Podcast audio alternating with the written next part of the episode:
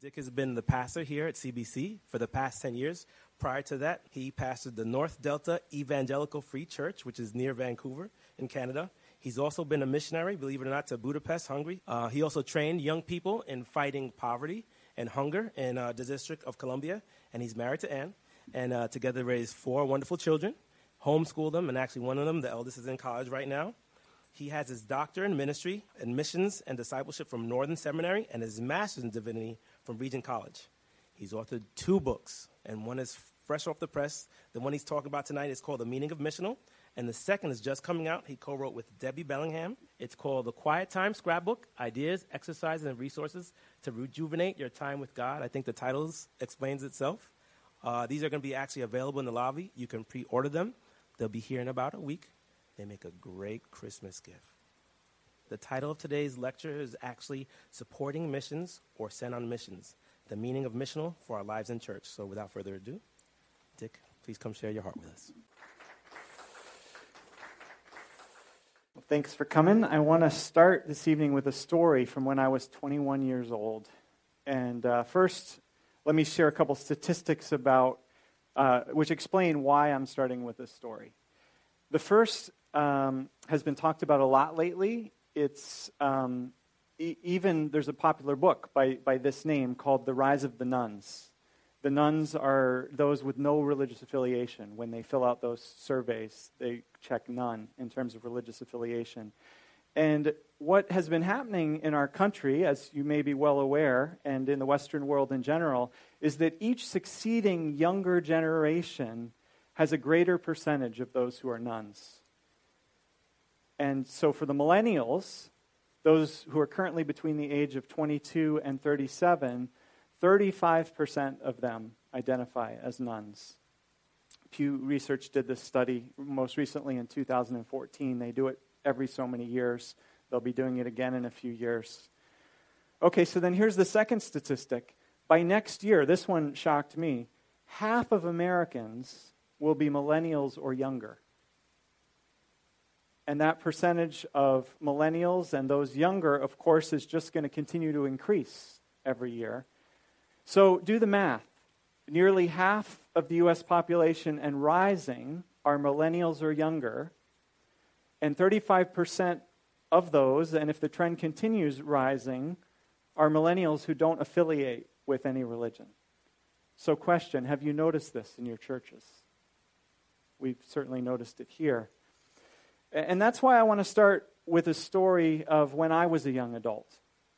In my case, I was still in college. Uh, this was the summer before my senior year. And I went on my first mission trip. I went to Romania for six weeks with a, a team of others, some from my college, others from other countries uh, like South Africa and Belgium and England and Australia and New Zealand. I had never met Christians from so many different countries. And in Romania, where we went, we saw poverty like I'd never seen before. We got sick from drinking the water.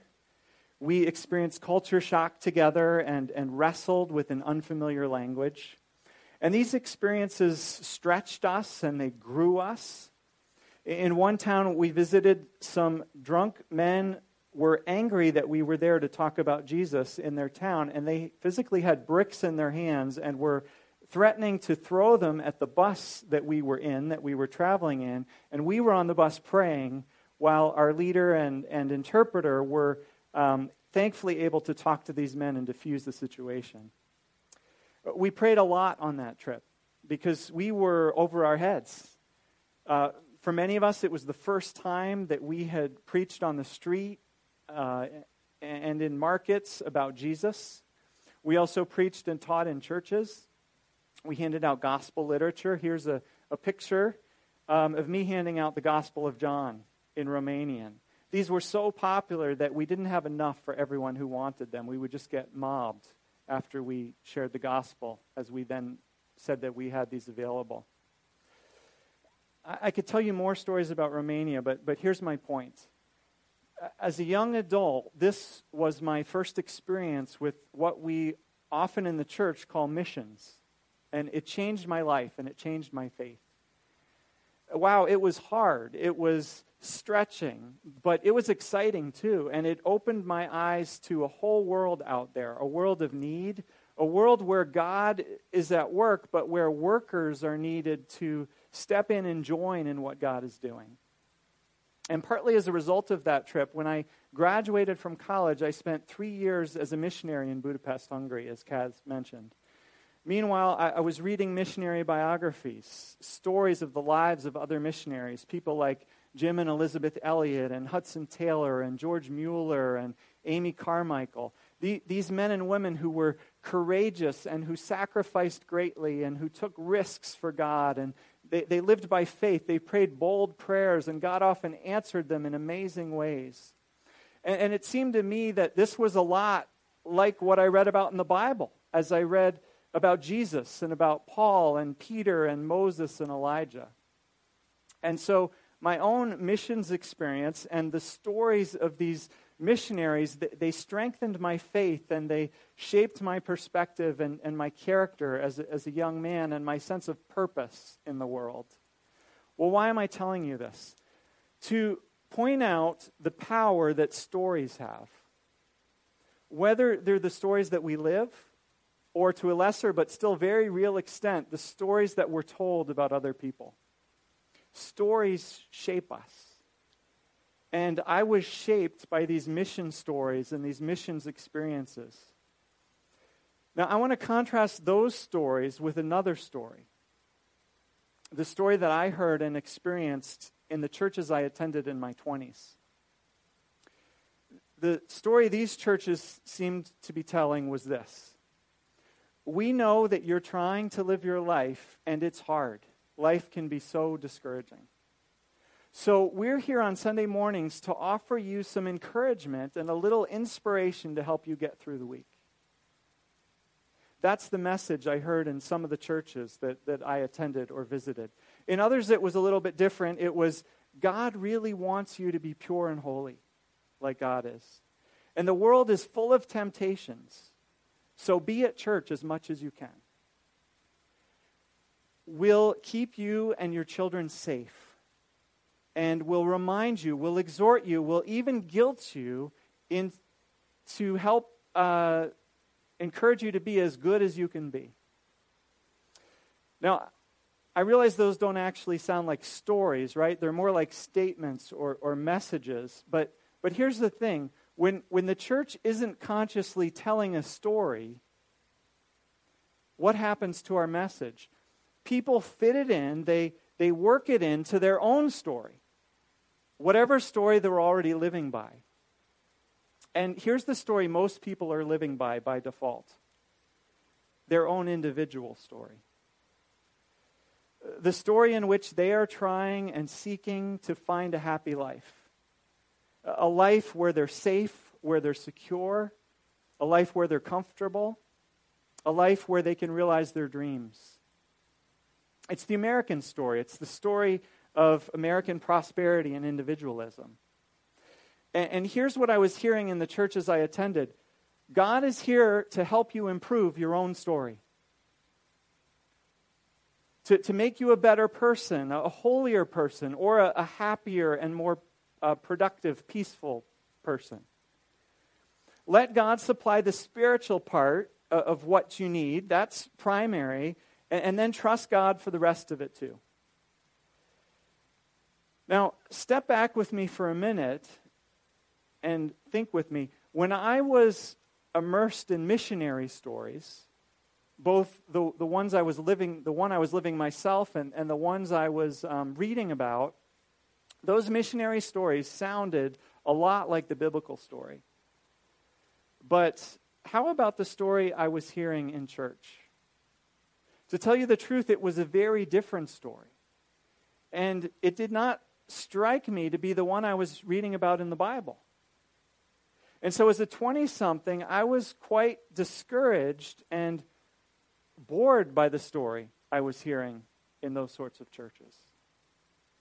I, I wanted more than that. I wanted a, a bigger story, a, a story where God was at the center, not me. And God was um, amazing and alive, awesome and at work. A story which sounded more like the Bible and less like a spiritual version of a self help group. And so I'd like to pose a question to us this evening. Why are the young people today leaving the churches? Is it because churches are offering them too much of God and God isn't what they want? Or could it be that young people are leaving because churches are not offering them enough of God? Well, there probably isn't just one answer, right? And certainly many young people don't have the perspectives and the experiences that I had when I was in my 20s. But millennials are very concerned with purpose and with mission and with where the world is headed and what role they can play in making the world better. And, and so let me ask of, of our churches do we have a story to tell them which relates to and makes sense of what they're concerned about? Now, let me ask an even more important question Is the story we're telling in our churches the same story as the one the Bible is telling? Are we telling the biblical story, the Christian story? Or is the story we're telling actually a lightly Christianized version of the American story of individualism, self help, and self improvement with some Bible verses and biblical principles sprinkled in? To help us answer that question, what I'd like to do now is, is remember with you what the biblical story is. I can't do it in detail in the time we have, so I'll just hit some of the, si- the high points. And I'm sure most of you already know this story, so this is by way of reminder. Uh, but as you hear the story again, ask yourself whether this is the story that your church is regularly telling and which is shaping the identity and the purpose of your church and those in it. And after I tell it, I'll, I'll make some suggestions about um, what this story might mean for our churches and for our lives today. So, the story the Bible tells, of course, begins with God creating the world good. And God creates humanity and puts humanity into this creation to tend it, to take care of it, to cultivate it, to bring out the best in it. But early on, humanity makes a fatal choice they decide they can better get along in God's creation without God's help by deciding for themselves what's good and bad, what's right and wrong, what's wise and foolish. They decide to call their own shots and to be masters of their own destiny. And, you know, thousands of years later, we can ask, how's that working out for us? The biblical story tells us right from the start that this choice, this sin, alienated people from God. And not only from God, but from one another and from themselves and from the creation as, as the ground was cursed. Their ability to till the ground was cursed. And, and people felt shame, alienated from themselves. They also mistrusted one another, alienated from one another and from God. And in their desire to look out for themselves, they, they, uh, and to find their own way in the world, they were not above, when necessary, oppressing one another. And so violence increased, and injustice and suffering. And how did God respond to all this? Well, God was grieved and angered to see God's good creation wrecked and spoiled, to, and to see his creatures mistrust him and turn their backs on him. And God didn't save humanity or bail them out from the consequences of their choices. In fact, at times God punished them, but God did not give up on them. God also had mercy on them because God loved them, and so God began a mission a mission to save humanity, a mission to save God's creation. How did God do it? Well, to begin, God called a couple named Abraham and Sarah. God called them to leave their life behind and to begin a new life with God. And here's what God promised in Genesis 12 I will make you into a great nation, and I will bless you and I will make your name great, and you will be a blessing. I will bless those who bless you, and whoever curses you, I will curse, and all peoples on earth will be blessed through you. Here, God is giving Abraham and his family an incredible purpose and, and an incredible mission. All peoples on earth will be blessed through them. God saying, out of all the peoples of the earth, I choose to have a people, my own special people, and I am going to work through them to bless, to extend my blessing to all the other peoples of the earth.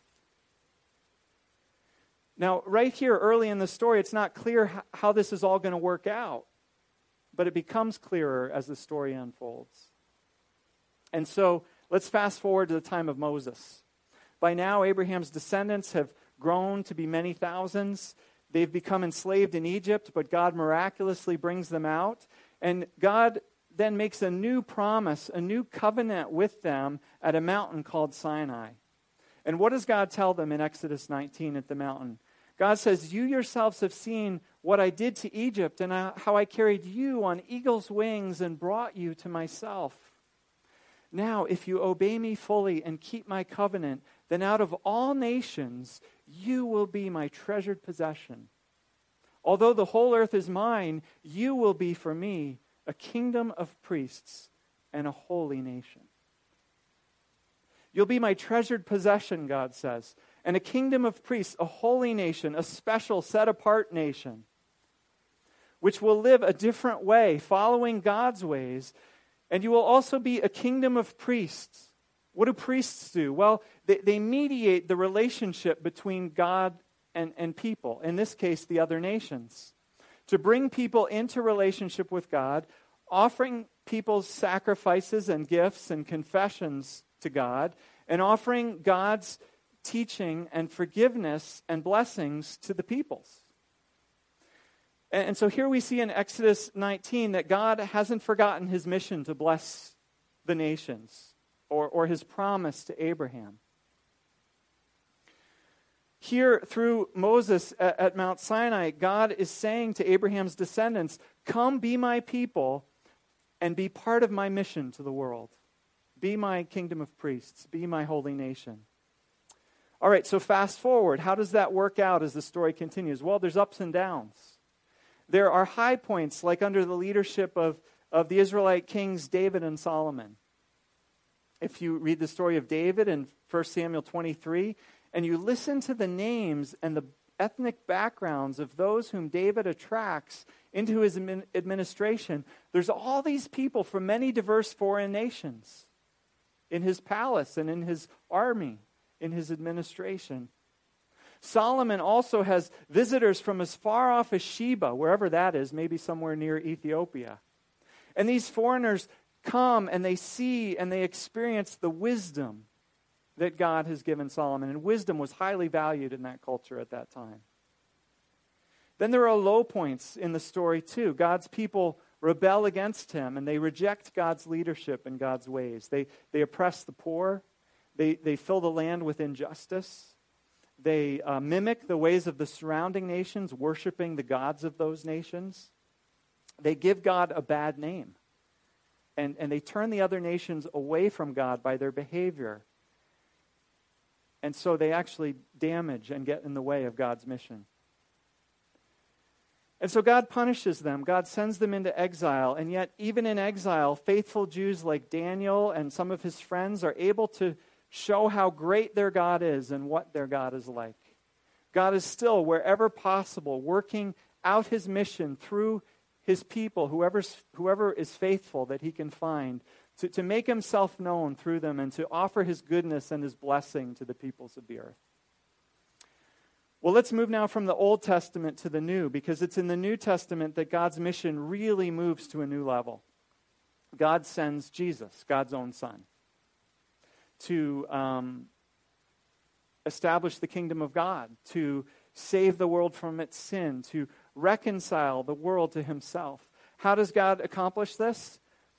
By the ultimate act of loving concern on the cross. God takes on Himself the consequences of the world's rebellion and brokenness and sin so that we can be spared it. So that we can be reconciled to God, brought back to God, and then reconciled to one another. And free of shame, um, free, free of sin, free of what binds us, healed and made whole as God makes us new creations. Why are we saved? Through Jesus. Why did God work this act of salvation? Because God loves us. That's the first reason. Also, there's another reason. If you're following the bigger storyline, it's that God saves us so that we can continue as God's people to participate in God's mission. So we can extend the blessing of Abraham to the nations. God has not given up on his original intention, so that we can be a part of God's people, part of the kingdom of priests, the holy nation, for the sake of blessing the world. And so, what does Jesus do? He begins to gather together a new people, beginning with a group of 12 followers. And what does Jesus do after his death and resurrection as he leaves his followers, who are more than 12 by this point? Jesus commands them Matthew 25 or 28, go to all the nations, make disciples of them, baptize them, teach them to follow me and to follow my ways. Or as Jesus put it in John 21, I think it is, as the Father has sent me, so I am sending you. Go. Tag, you're it. I'm sending you now on my mission, on God's mission. Continue the mission. And as we read the rest of the story of the New Testament, that's what happens. Jesus' followers go. Sometimes they drag their feet, and God uses events, even persecutions, to push them out. But bit by bit, fairly quickly, in fact, the, the little movement spreads. And small groups of followers of Jesus begin springing up all over the world of that day in Jerusalem, in Antioch, in Ephesus, in Corinth, eventually in Rome. And what is this group? What are these groups? Well, no longer are they just mainly blood relations of Abraham. Now they're people from all the nations, enjoying finally the blessings promised to Abraham and busy sharing those blessings, blessings with others through faith in Jesus. And then how does the biblical story end? With mission accomplished. The gospel gone to all the nations, Jesus come back to reign as Lord. And at the end of the Bible, we're left with an amazing picture, still in the future, of a new heavens and a new earth, where all is made right, all that's wrong is redeemed, and the world is, is restored and transformed fully to God and to its original goodness, a new creation. Those who reject God's salvation are cast out, but representatives from all the nations are a part of God's eternal future. All right, there, the whole Bible in like 10 or 15 minutes. I left out a lot. But can you see the broad storyline? What a story. So, question Is this the story our churches are telling? Do people in our churches know this story? Not just some of the little stories within it, but do they know the whole, the, the big story? Do they know that it's their story? And do they live like it's their story? Do they live as if church and believing in Jesus is about more than just some comfort, some encouragement to get them through their week? Or, or to save them from hell and then protect them from the corruption of the world until Jesus comes back? Is the whole biblical story shaping our churches? Is it shaping who we are, what our priorities are, what decisions we make? Do we live and operate like God is on this grand mission to save the whole creation, and we, as God's own treasured people, have been brought close to God and then also sent to be agents of God's mission? Well, with this question in mind, I, I want to tell you um, another story. And in it, I'll try to address where we are as churches today and, and why the churches I came across in my t- early 20s were not telling the story of God's mission to the world. Then I'll close with by answering the question, which is the title of the lecture Supporting Missions or Sent on a Mission. Here's the story. It picks up where the biblical story ends. That movement of outreach, of growth, of, of mission, which began with, with Jesus and which Jesus sent his followers to continue, that movement continues beyond biblical times. Jesus' followers continued to passionately and perseveringly be agents of God's mission, telling and showing the good news about Jesus Christ. And as a result of their witness and the, the miracles that God did through them, and their loving service and sacrifice, and their sufferings even for their faith, people continued in that time to be swept up into this growing movement so that within 300 years, according to scholars like Rodney Stark, around 50% of the Roman Empire identified themselves as followers of Jesus Christ. Imagine. And just before this 300 year mark, a tipping point happened in this Christian movement. When the Roman Empire embraced Christianity and made it first an official religion and then the official religion of the empire and eventually of Western civilization. Constantine's the guy who gets the credit for this or the bad rap, depending on who you talk to. And very quickly, this, this major change began to change the whole fabric of Christianity. Christianity went from a minority movement, which was under resourced and often despised and sometimes persecuted, with few professional clergy and even fewer church buildings, to an attractive, respectable, publicly sanctioned institution. After Constantine, people began flooding into the churches, historians tell us, for all sorts of reasons, some spiritual, some economic, some political. And so, to vastly overgeneralize the result, the Western church entered a period identified with Christendom, where Western culture was Christian, and almost everyone was Christian. Churches and clergy now had power and resources. And in many ways, this was seen by the church as mission accomplished. The church had won the world to Christ, at least the world they knew at the time. And so churches adopted a new role and a new identity in the world. Instead of being a missionary movement and continuing the biblical story of bringing God's mission to the world, churches became chaplains of a Christian culture. Their job was to care for people's spiritual needs and also to provide a, a, a, light religious and moral education so that people could be good citizens of their Christian nations. And this has continued more or less right up to the past century. And during this period, missions became something reserved for other lands, for uh, far off pagan places outside of Christendom. And so we'd send missionaries to those places to Christianize them if we could.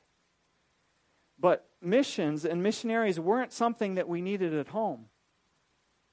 If anything, at home, we needed some evangelism. We needed to, to go out and find the strays and the lost and the backsliders and the black sheep and to invite them back home to the church and back home to Jesus. To tell them that if they repented and if they put their faith in Jesus, God will forgive them. And through Jesus' death on the cross, they can be saved from hell, they can go to heaven, and in the meantime, they can come back to church and grow to be better Christians. But this is what we call evangelism. It, it assumes people outside the church already know who God is and what it, God is like to some extent, and that people respect the authority of the Bible, and that people understand what right and wrong are, that there is right and wrong, and some things are right and some things are wrong. There's such a thing as sin, and that heaven and hell are consequences for everyone one day because we're all going to live forever. And so evangelism is about connecting the dots for people and explaining why Jesus came and that we're sinners and why we need to put our faith in him. Being good and going to church aren't enough. We need a personal relationship with Jesus. And everyday Christians could be fairly easily trained to do this kind of evangelism with a basic gospel presentation. But that's very different than missions because missions is remember the song please don't send me to africa right? Missions is is where you have to go far away to a pagan culture and you have to sacrifice greatly and and you have to help the people there uh, because often these are very impoverished cultures. You have to learn the language. You have to learn another culture. You have to figure out, for starters, how to explain to them that there's one God and, and teach them what that God is like, not like their pagan gods, and, and what the true God expects and what God views as sin and how sin separates us from God. And so missionaries are super committed specialists who, who sacrifice and who train to do that in far off places, that difficult, difficult task. And so that's how things were, more or less, under Christendom. But have you noticed that since the 1960s, or maybe before, Christendom has been crashing down all around us? Western culture is rapidly de Christianizing. It's becoming pagan again, it's becoming a mission field.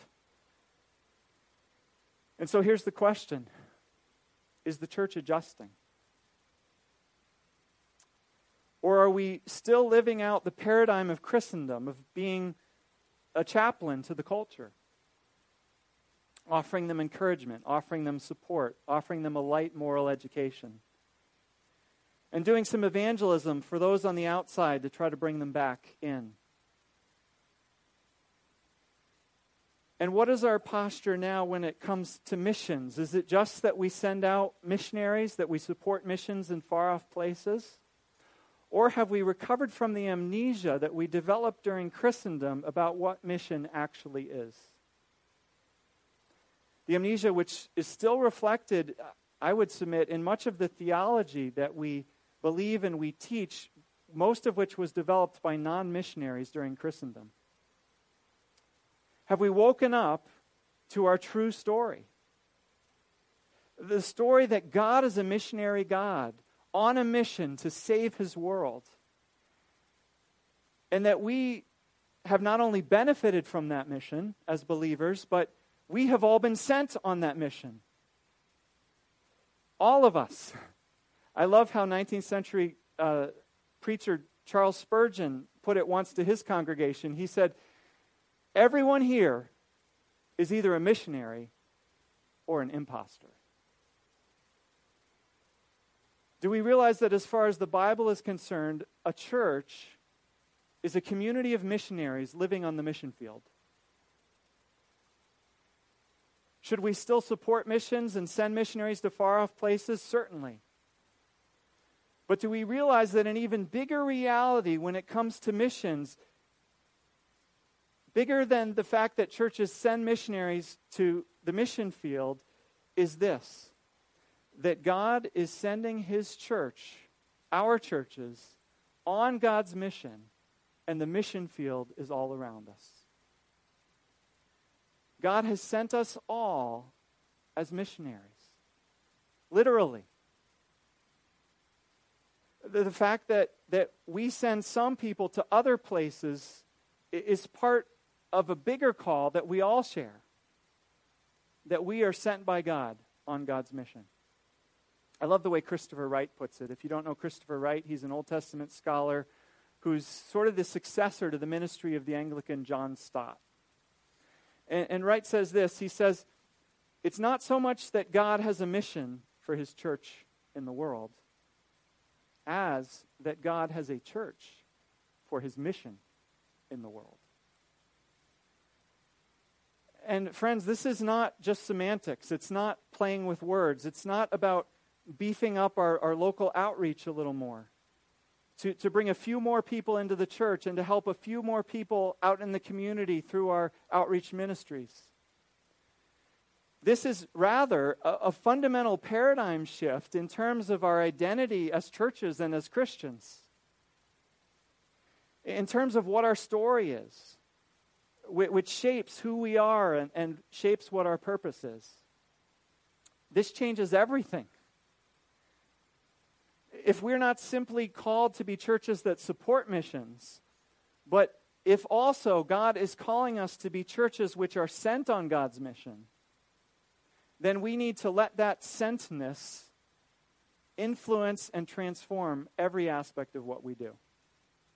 Our programs, our Christian education and formation goals, our priorities, our budgets, our politics, and our daily habits and lifestyles as Christians. Here's the way uh, Kennon Callahan, Calathan put it. This was all the way back in 1990.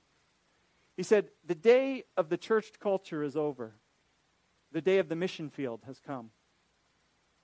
The day of the local church is over. The day of the mission outpost has come. The day of the professional minister is over. The day of the missionary pastor has come.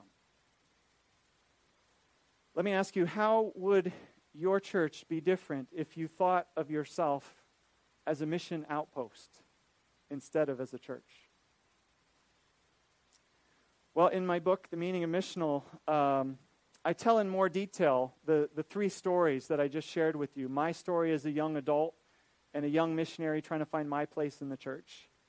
And God's story, the big picture biblical story, as well as the Western church's story, how Christendom um, and its Constantine and his successors changed what Christianity was, and how Christendom is now ending, and what that means for us today. And then I get more practical, because this is all so 30,000 feet, right? So big picture and overwhelming. So I get more practical into what does it mean to be sent on God's mission for our churches and for our everyday lives? Because the question of how this applies is huge. And so let me close with just one last application story uh, of what this chef, shift toward missional perspective and identity has meant for me. And then in the Q&A, we can talk more about um, application if you want to. As one example, let, let me tell you about how all of this has, has applied to the way I do Christian education in Sunday school. A number of years ago, I taught a Sunday school class on evangelism, how to tell people about Jesus. And we did it here in this building, in, this, in, a, in a classroom on a Sunday morning. And um, I presented some, some really great training material, in my opinion. Uh, some great insights, some great practical exercises. But would you believe that during that class on Sunday mornings, we didn't actually encounter one real live person who didn't know Jesus? And I don't believe I ever asked the participants how many chances they had to put into practice what we were learning. So, fast forward several years. I, I, was growing, I was learning, I was seeking to be more missional myself, and, and I said to myself, you know, I don't want to do much of that anymore. To, to teach people about following Jesus when, when most of it is, is head knowledge. And, and there's no application and there's no accountability as to whether they actually do it. And so, one adjustment we made as a church is we, we continued Sunday school, but we also started introducing some discipleship groups, which we called huddles. And in huddles, there was accountability built in we'd ask, What are you doing with what you're learning? How did it go this past week? And there was also plenty of application. Um, we would actually go out and do a prayer walk together. We would go to the mall with $5 uh, Dunkin' Donut gift cards and, and see if God would lead us to people that we could give them to and talk to them and try to be a blessing to them. And I thought, wow, we're really missional now. Look at us reaching out here at the mall. This is, this is just great. But one of the guys in my huddle who was also an elder at the church, he'd previously been part of a church which was way more missional than our church is yet. And, and he said, you know, these huddles are good, but, but there's still so much information and sitting around and talking. And, and the little we do go out and, and do mission, um, we're, we're just doing these little short artificial exercises on occasion. He said, we've got to get to know or, we've got to sorry we've got to get out there and we've we've got to do this stuff together as a lifestyle in, in our normal lives. We've got to learn on the job together by doing mission together. And, and that's what he did for me. He had started almost every tuesday night going to murphy's in yorktown. And i started going along with him because he was actually better at this than i was. And uh, he showed me how to befriend people how to listen to them, how to talk to them about God in natural ways. And, and he coached me. We debrief afterwards. And, and so that's just one example of what missional Christian education could look like. There's, there's many others. But it's one example of, of education on the mission field, in real life, which is a long way from a church classroom and a whiteboard. So that's just one of many changes um, which have been involved in what it's meant for me to become more missional. There are others we could talk about during the Q&A. I just want to close us in prayer. God, we thank you that you have given us a story from Genesis to Revelation. We thank you that you loved us so much that you paid the ultimate price yourself to go on mission to reach us and to do whatever it took to make it possible for us to come back to you, to come into your blessing, to be your people. And we thank you that you've given us a purpose for our lives in the context of your bigger mission. God, we all already live this out to a certain extent, and yet to another certain extent, we are very aware of how we fall short.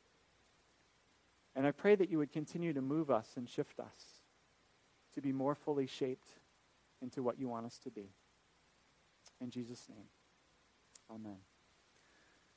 All right, well, that was a lot, and uh, we just want to take some time to engage and um, to invite you to answer questions. Kaz is going to come around with a microphone. We are recording this, so you can find it on our website um, probably by next Tuesday or so. And uh, so, appreciate if you use the microphone. Sarah has a question. Do I want a stool? Thanks. No, I think I'm okay standing, but thank you. I'm Tori Robinson from First Baptist Church in Tarrytown.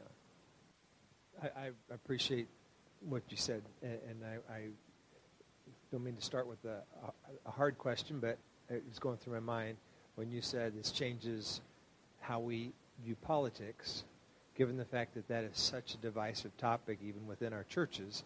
Uh, what, what, how, how does that look?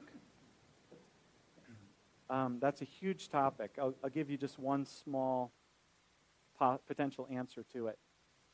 And that is that if we, as I'll just pick on evangelicals for a minute. If we, as the evangelical church, closely align ourselves with one political party,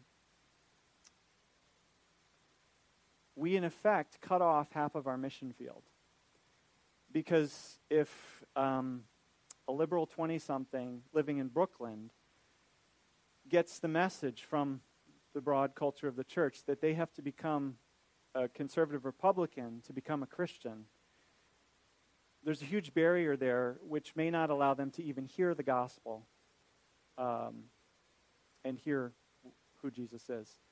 So, what the answer to that is, of course, very complicated. But in thinking missionally, we, we want to hear, we want to ask in our political um, discourse and our political questions not only what's best for the moral fiber of our country, but what's best to give the gospel a hearing so that people can get to know Jesus. Again, huge topic, a lot more to say there, but that's just one little thing that comes to mind. Other questions? Eve has one. Eve is from Ossining, Ossining. and from this church.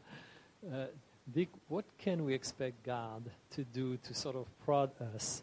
He had some ways to move people in the first century and through the centuries. What's the sort of thing he's doing to really understand the big picture and, and, and act in the way he wants to? He wants us to. What's God doing to prod us?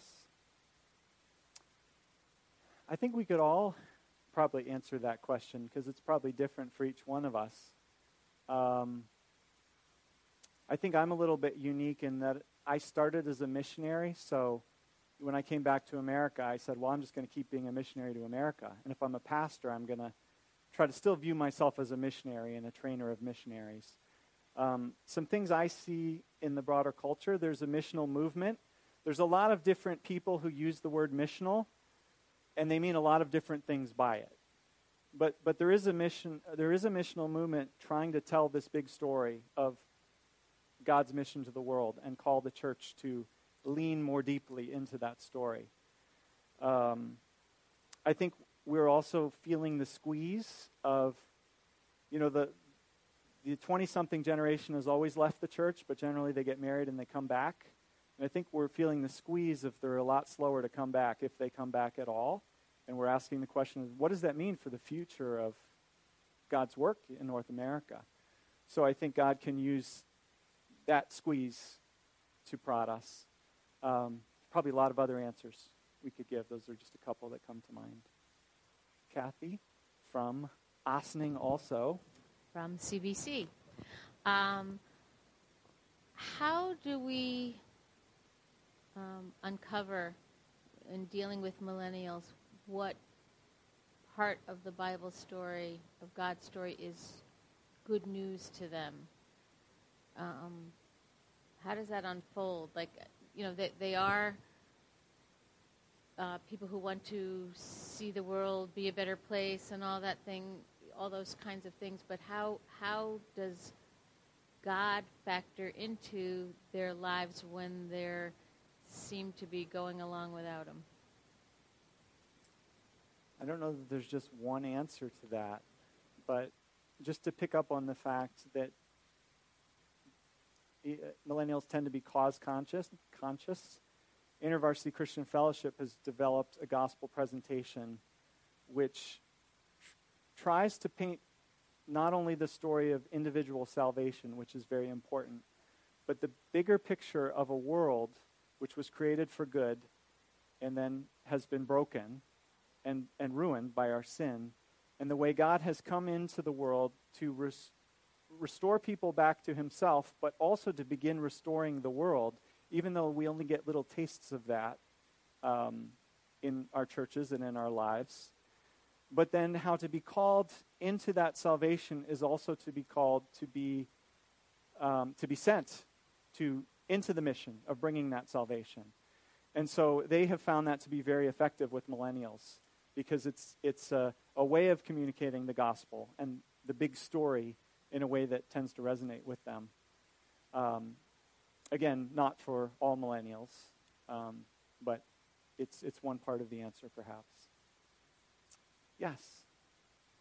Uh, I'm Sean. I'm from here, and uh, I'm just amazed that uh, um, my prior church, the pastor just went to Hungary with their four children last year as a missionary, and uh, we've been hearing that the, they're struggling with the language and uh, all the foreign, you know, the foreign land. It's not even Budapest. It's in one of the uh, more remote areas.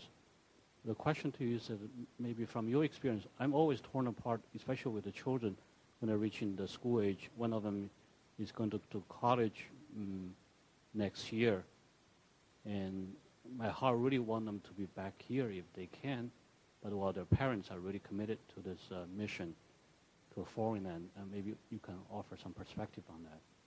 So the, the kids are teenagers, and the oldest one is going to be going to college. Um, and they just moved there. So they were raised in America? Yeah. Well, that, I mean, I'd be happy to chat with you that about that personally. There's probably other missionaries who could speak to it much better because they've been through that experience. I was single when I went to Hungary. Um, we, we have to trust our kids to God. Um, that's, of course, part of the answer, but then what does that look like?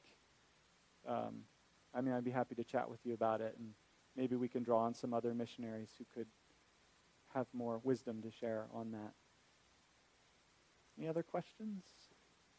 Yes, Joe. Yeah, Joe Urbano was from the uh, First Baptist Church in Peekskill.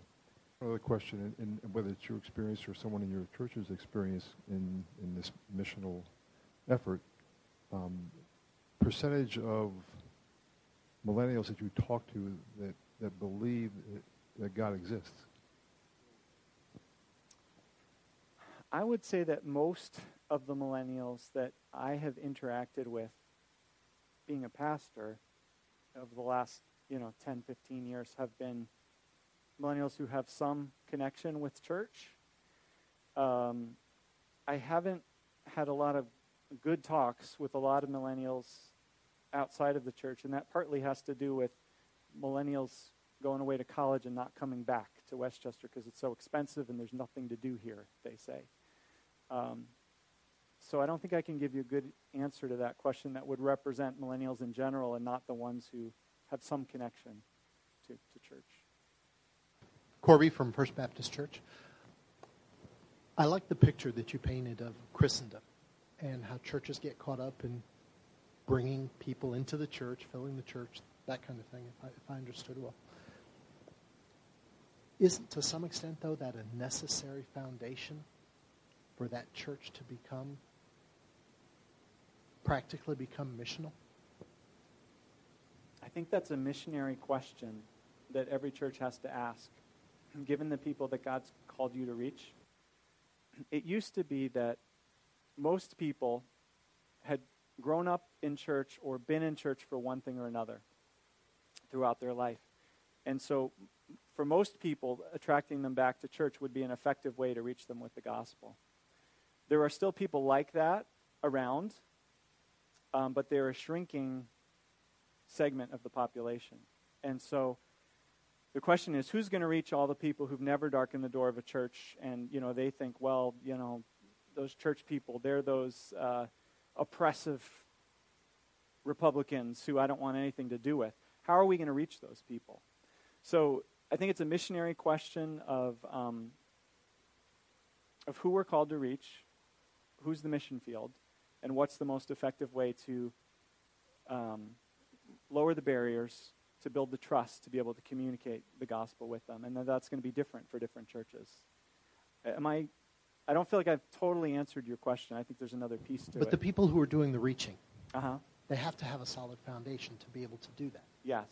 And so when I talk about Christendom, I'm, I'm, I mean, you have to build that foundation into some group of people who can go out in different communities, different Mm-hmm. environments, mm-hmm. different age groups, political groups, that kind of thing, who have a solid enough foundation to be able to reach them with the gospel, with the love of Jesus Christ, with the, the truth, So with the, disci- the actual truth. Discipleship. People have to be discipled. Yes. And, and so when we talk about Christendom, yeah, we get very unfocused in what we do in a lot of church programs and so forth. But there's still a core foundation that's necessary to be able to send. Absolutely. And that, that was my question. Where, how do we make sure that, that that's taking place as well if we move away from a traditional church structure? That's a very important question, and it's not an easy one, um, because I would say the North American church is trying to answer that question through trial and error and the leading of the Holy Spirit. I mean, you can look at China and the house church movement there, and the way that s- small house churches disciple their people. They're loosely network. They're networked. You know, they're very loosely organized, but they're deeply networked.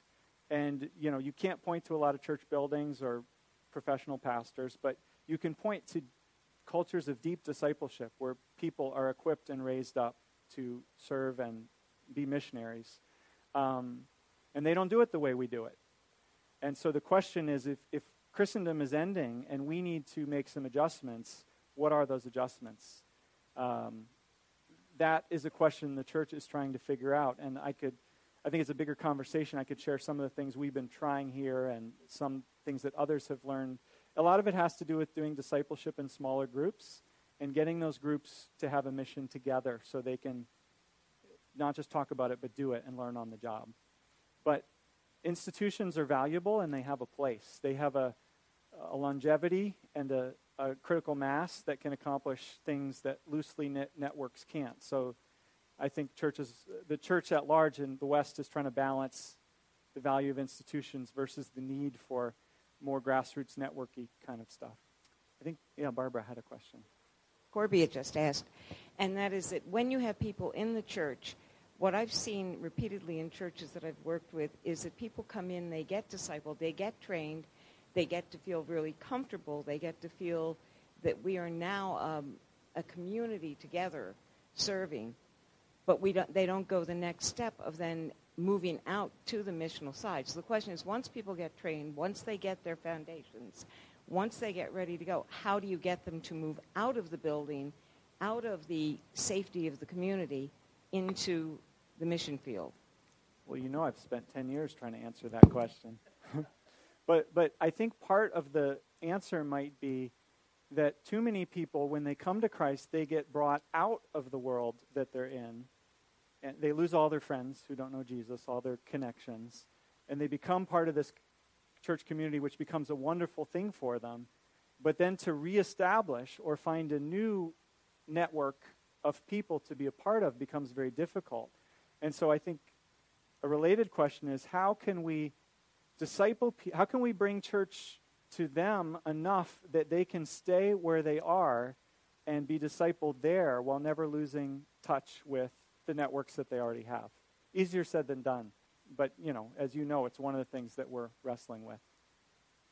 Well, it's past um, nine, so we'll let Pat be the last question. And then we invite you to enjoy refreshments. Caring and being interested in people from all different kind of backgrounds whatever happened to relationships where you were interested in people from all kinds of backgrounds? That's absolutely important. Yeah, and how do you how do you multiply that caring about meeting people of all kinds of backgrounds?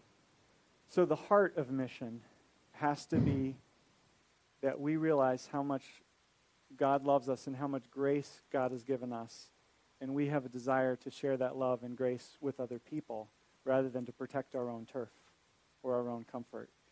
And so there's a heart aspect to this, which we have to ask God to continue to give us that heart. And we have to hold up that that heart is what we aspire to as followers of Jesus.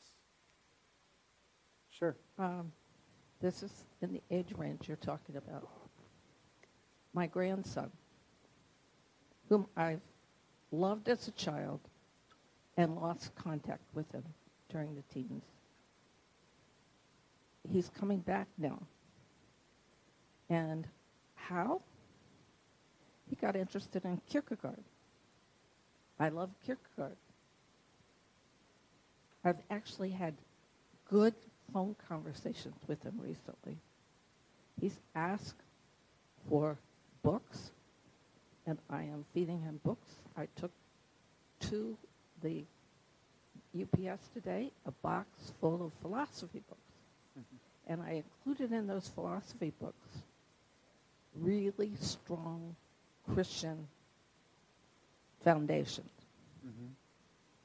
And, and, this I was put a note on every book about the role it played on my life and the importance I saw of it philosophically.